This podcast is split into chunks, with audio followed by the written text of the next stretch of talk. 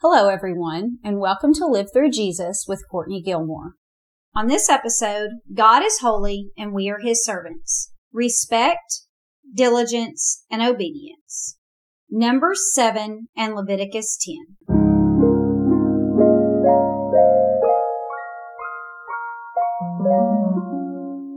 Now, just as a quick side note, I'll be reading all the scripture references for you, so you're free to just sit back, listen, and absorb or you can grab your Bible and read along.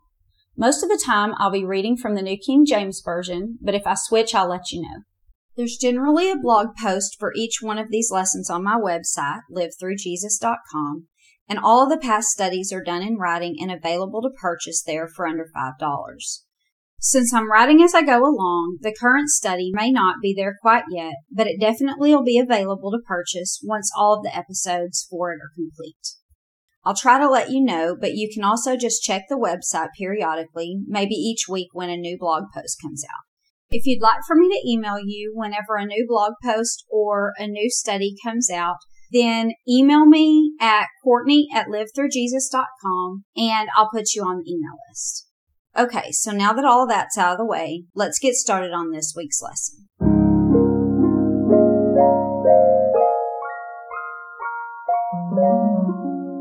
For the last few weeks, we've been talking about the consecration of the priests for their service in the tabernacle. And if you happen to miss those episodes, you might want to go back and listen to them. It was about the last three. We talked about the sacrifices and how each detail pointed to Jesus.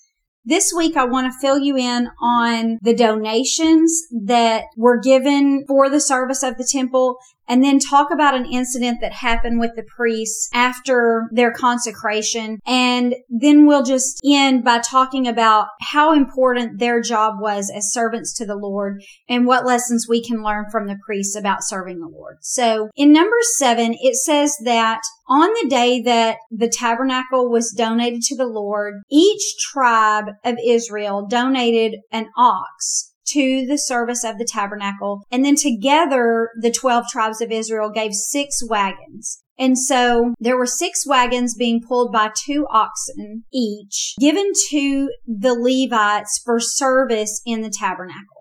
And then each day, one of the tribes gave a silver plate and a silver basin that was full of the flour that was mixed with the oil, ready for a grain offering, and then a golden dish that had incense in it. The plate weighed three and a fourth pounds and the basin was one and three fourths pounds. And then the golden dish was only a fourth of a pound. So each one of them donated these things. In addition, they donated three bulls, six rams, six male lambs, and six male goats, all for sacrifice. They used one of the bulls for a burnt offering and one of the rams and one of the lambs. And then a goat was given as a sin offering and the rest of them were donated as peace offerings. The first day, the leader from the tribe of Judah brought these offerings. The next day, the offerings were given from the tribe of Issachar. The third day, Zebulun. The fourth day, Reuben. The fifth day, Simeon. The sixth day, Gad. The seventh day, Ephraim. That completed the week of consecration for the priests. But that still left several of the tribes still to donate. And so they continued to donate even after the consecration week each day until all the tribes of Israel had donated to the tabernacle.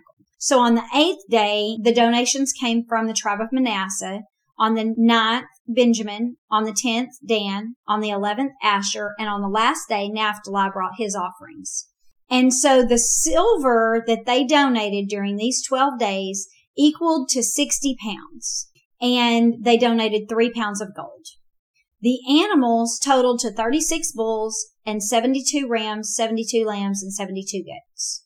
So the people had already donated to the making of the tabernacle and now they're donating to the service of the tabernacle. So this happened during the first 12 days. Now we've already gone over Leviticus 8 and 9 and the very next chapter is chapter 10 and that's where our focus is going to be today. And we're not sure how much time elapsed between chapter 9 and chapter 10. Chapter 9 happened on the eighth day after the building of the tabernacle. So we don't know if this incident happened immediately after or if it was a while, but I want to read that to you now. I'm just going to read the first three verses of chapter 10 and we'll talk about those before we move on. So it says, Then Nadab and Abihu, the sons of Aaron, each took his censer and put fire in it, put incense on it, and offered profane fire before the Lord, which he had not commanded them. So fire went out from before the Lord and devoured them, and they died before the Lord. And Moses said to Aaron, This is what the Lord spoke, saying, By those who come near me, I must be regarded as holy, and before all the people, I must be glorified. So soon after they were tasked with the job of priests, Nadab and Abihu disobeyed the rules that God had given them for their job in some way. Scholars differ on exactly what they did wrong. We do know that the incense that was to be burned inside the sanctuary required a specific formula. And so this word profane means foreign or strange, different. And so maybe they offered a different formula for this incense than what they were supposed to. Although it doesn't say that the incense was strange, it says the fire was strange. So maybe the fire that they lit of the incense was strange, or maybe they just did it in an unauthorized place, a different place, a wrong time. Maybe it wasn't their job we're not really sure what it was. What we do know is that it went directly against the commands that God had just given them.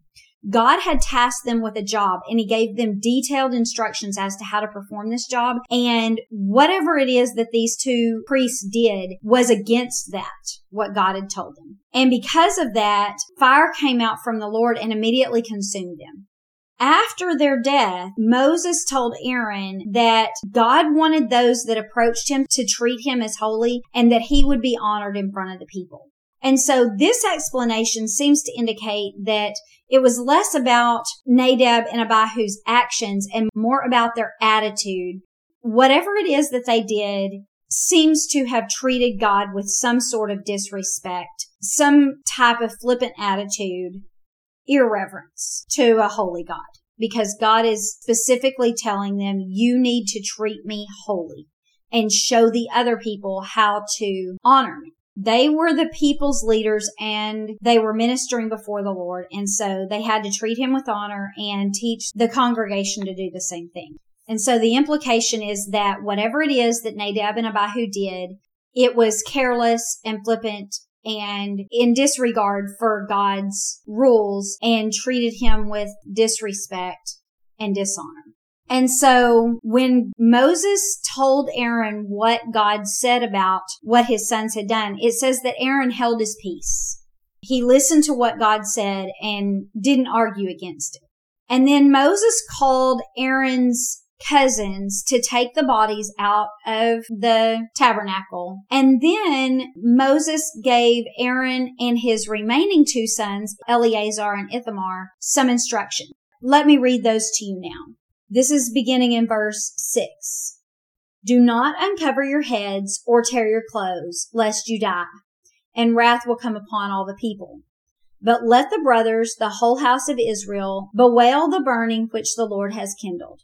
You shall not go out from the door of the tabernacle of meeting, lest you die, for the anointing oil of the Lord is upon you.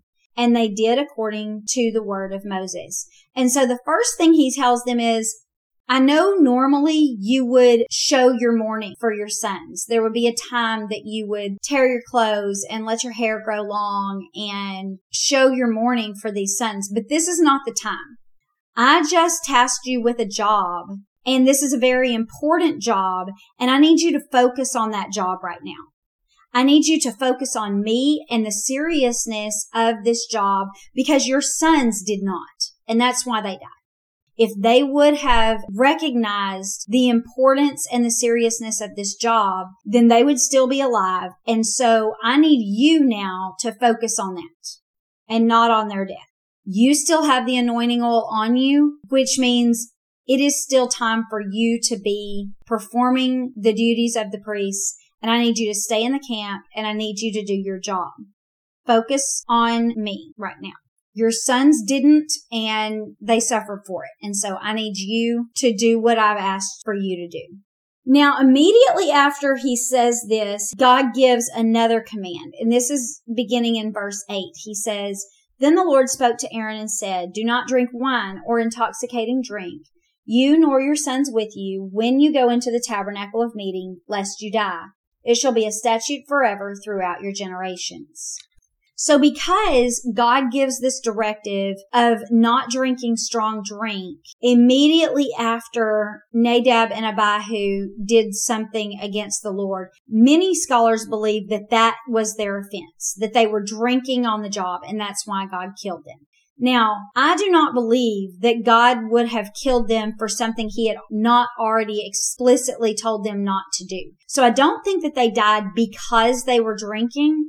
But they could have been drinking and their judgment may have been impaired because of that. And they may have had a careless attitude about their job because they were drinking and done something against the Lord or not paid careful attention to his rules. And that may have been why God told them hey, I don't want you to drink on the job. It impairs your judgment. It makes you not think clearly. It makes you not care about all of the things that I've asked for you to do. And you don't pay careful enough attention to the details of your job. And so I do not need you to drink. Basically, God is just reminding them how important their job is. Your mind needs to be clear. You need to pay attention there's a lot of rules and a lot of things that I've asked of you, and I need you to be aware and do what you're told. Now, let me read to you what it also says in verse 10. That you may distinguish between holy and unholy and between clean and unclean, and that you may teach the children of Israel all the statutes which the Lord has spoken to them by the hand of Moses. So he says, I need your mind clear and I need you to be serious about this because it is your job to distinguish between holy and unholy, good and bad, right and wrong, and to teach those things to Israel that I've taught to you. So basically what he's saying is you have a big job. You have to perform these sacrifices. You have to do daily duties and you have to know all of the laws that I've given to you and follow those things so that you can teach them to the children of Israel. That's your job. Not only that, you need to show them who I am and how to treat me. And in order to do that, your mind needs to be clear. This is a big job.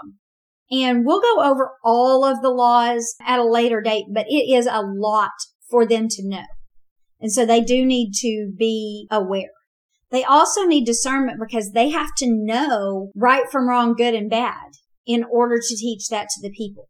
Now, after this, Moses talks to them in verses 12 to 15 about the offerings a little bit again, and he just reminds them that they are holy and they need to be eaten in a holy place. Part of their job was to offer these sacrifices for the people, and as payment for that job, they received a portion of the meat as food for them and for their families. This passage tells us that it is to be eaten in a clean place with their sons and daughters. Because this job was so large, because this was such an important job, because it required so much of their focus and attention, they were not to have other jobs outside of their job as the priests. And so they had no other way of making money. And so their payment for the job that they are doing was given to them in the form of these animals so that they could feed their families. And after Moses tells them about these offerings, all of a sudden he realizes, I don't know what happened to the sin offering. And because Nadab and Abihu had just disobeyed the Lord, he gets very concerned that Aaron and his remaining sons may have also disobeyed the Lord. And so I want to read to you beginning in verse 16 all the way to the end of the chapter. And it says, then Moses made careful inquiry about the goat of the sin offering, and there it was, burned up. And he was angry with Eleazar and Ithamar, the sons of Aaron, who were left, and he said, Why have you not eaten the sin offering in a holy place, since it is most holy, and God has given it to you to bear the guilt of the congregation, to make atonement for them before the Lord? See, its blood was not brought inside the holy place, and so you should have eaten it in a holy place, as I commanded. And Aaron said to Moses, Look, This day they have offered their sin offering and their burnt offering before the Lord, and such things have befallen on me. If I had eaten the sin offering today, would it have been accepted in the sight of the Lord? And when Moses heard this, he was content with Aaron's answer. And so he said, Hey, Nadab and Abihu didn't obey God's instructions, and now you also did not obey God's instructions because you were supposed to eat the sin offering, and instead you burned it all up to God. Now, when we went over the burnt offerings and the sin offerings before, we talked about how the burnt offering is completely burned to God. It's given fully to the Lord. No one gets to eat that meat. But the sin offering is for the priest to eat. And Moses is saying, you burned that up too. You gave that completely to the Lord and God told you not to do that.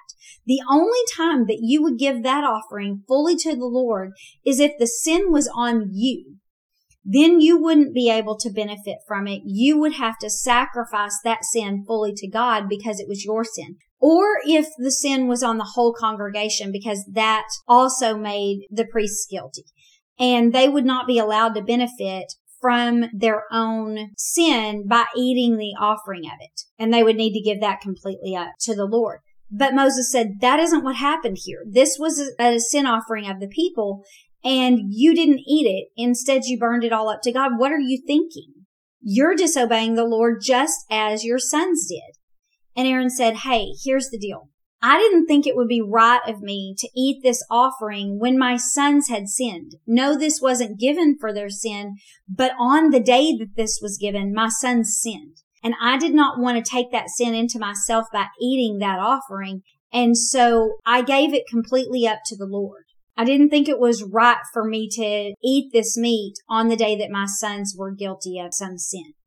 And when Moses heard this, he was content with that answer because he thought that Aaron and his other two sons were also just being careless about God's laws and being disobedient to him, not paying attention and doing what God told him to do. And he said, no, actually, I was giving respect to the Lord. I had fear for God and I wanted to please him. That's why I did this.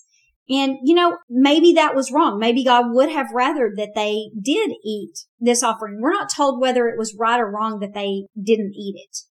It just says that Moses was content with their answer. So Moses was content with the reason that they did it. We may not always do what's right, but we can always try to do what's right. And that's what Aaron was doing here. He wasn't being indifferent to God's laws. He was actually paying careful attention to them. And so even though he didn't follow them exactly, the intention of the law he was following. He was trying to make sure that he was respecting the Lord and his laws and his ways. And so there's a difference between not following God's rules because you're being careless, you're being lazy, you don't think about what God wants, you don't care about what he wants, you are just doing what you want to do in the way that you want to do it disregarding what he says. Or if you failed to do what God wants you to do, but you were trying. You were aware, you knew his rules, and you were trying to do what you thought God wanted, and it just happened not to be the thing that God wanted. There's a difference between that. And so, whether that was Aaron or not, Moses says, Hey, you weren't doing what your sons were doing. You were fearing the Lord. You were trying to please him. And so, okay, we're going to just leave this alone. And so I want to read you several verses that tell what we can learn from the priests about our own walk with the Lord. The first verse is found in 1 Chronicles 28 9. And this is David talking to his son Solomon. And he says, As for you, my son Solomon, know the God of your father. Serve him with a loyal heart and with a willing mind. For the Lord searches all hearts and understands all the intent of the thoughts. If you seek him, he will be found by you. But if you forsake him, he will cast you off forever. So this is David telling Solomon exactly what God was telling the priests at that time. Serve me with a loyal heart and with a willing mind. God knows your intentions. And so seek him. Seek to do what he wants of you like the priests, we're servants of God too. And so we are tasked with knowing his laws and following them. Once we know them, then we can teach them to others. And that is our job. It was the job of the priests, but now we all are responsible for knowing his laws and keeping his commands. Listen to what it says in Deuteronomy 31:12. Gather the people together, men and women and little ones, and the stranger who is within your gates, that they may hear and that they may learn to fear the Lord your God and carefully observe all the words in this law, and that their children who haven't known it may hear and learn to fear the Lord your God as long as you live in the land which you cross the Jordan to possess. And so he's saying you need to gather all the people together and you need to read these laws to them so that they will know them and they will be able to follow them and they will be able to teach them to their children. So it's our job to know God's word, to follow it, to teach others and to show God the proper respect and honor so that we can also teach others how to honor a holy God. Listen to what it says in Psalm 22 22 to 23. I will declare your name to my brethren. In the midst of the assembly, I will praise you. You who fear the Lord, praise him. All you descendants of Jacob, glorify him and fear him, all you offspring of Israel. So we are supposed to declare God's name to others and praise him in front of them so that they can see how to treat God with honor and respect if we fear him and glorify him, then we're setting the right example for others. Being God's servants, we have a job to do too. We are supposed to serve him and that is important.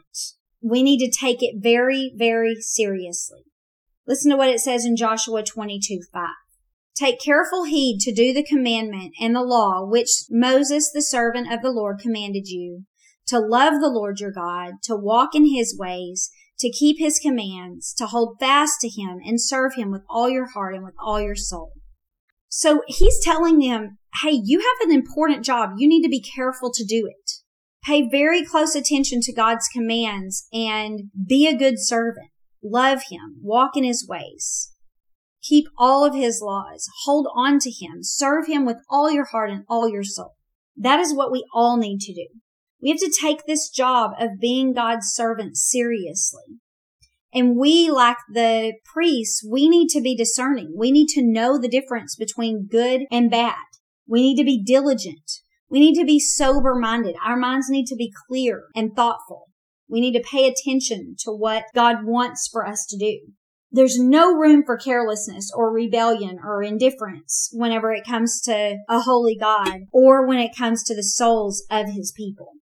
So I want to read you several verses that have to do with discernment and diligence and sober mindedness and thoughtfulness and all of that. So the first one is found in 1 Peter 1, 13 to 16. And it says, Therefore, gird up the loins of your mind, be sober, and rest your hope fully on the grace that is to be brought to you at the revelation of Jesus Christ, as obedient children, not conforming yourselves to the former lusts, as in your ignorance, but as he who called you is holy, you also be holy in all your conduct. Because it is written, be holy, for I am holy. So God says, because I'm holy, I need your conduct to be holy. I need you as my servants to treat me as holy and be holy yourselves as an example to others for me. And then this first part about being sober and girding up the loins of your mind.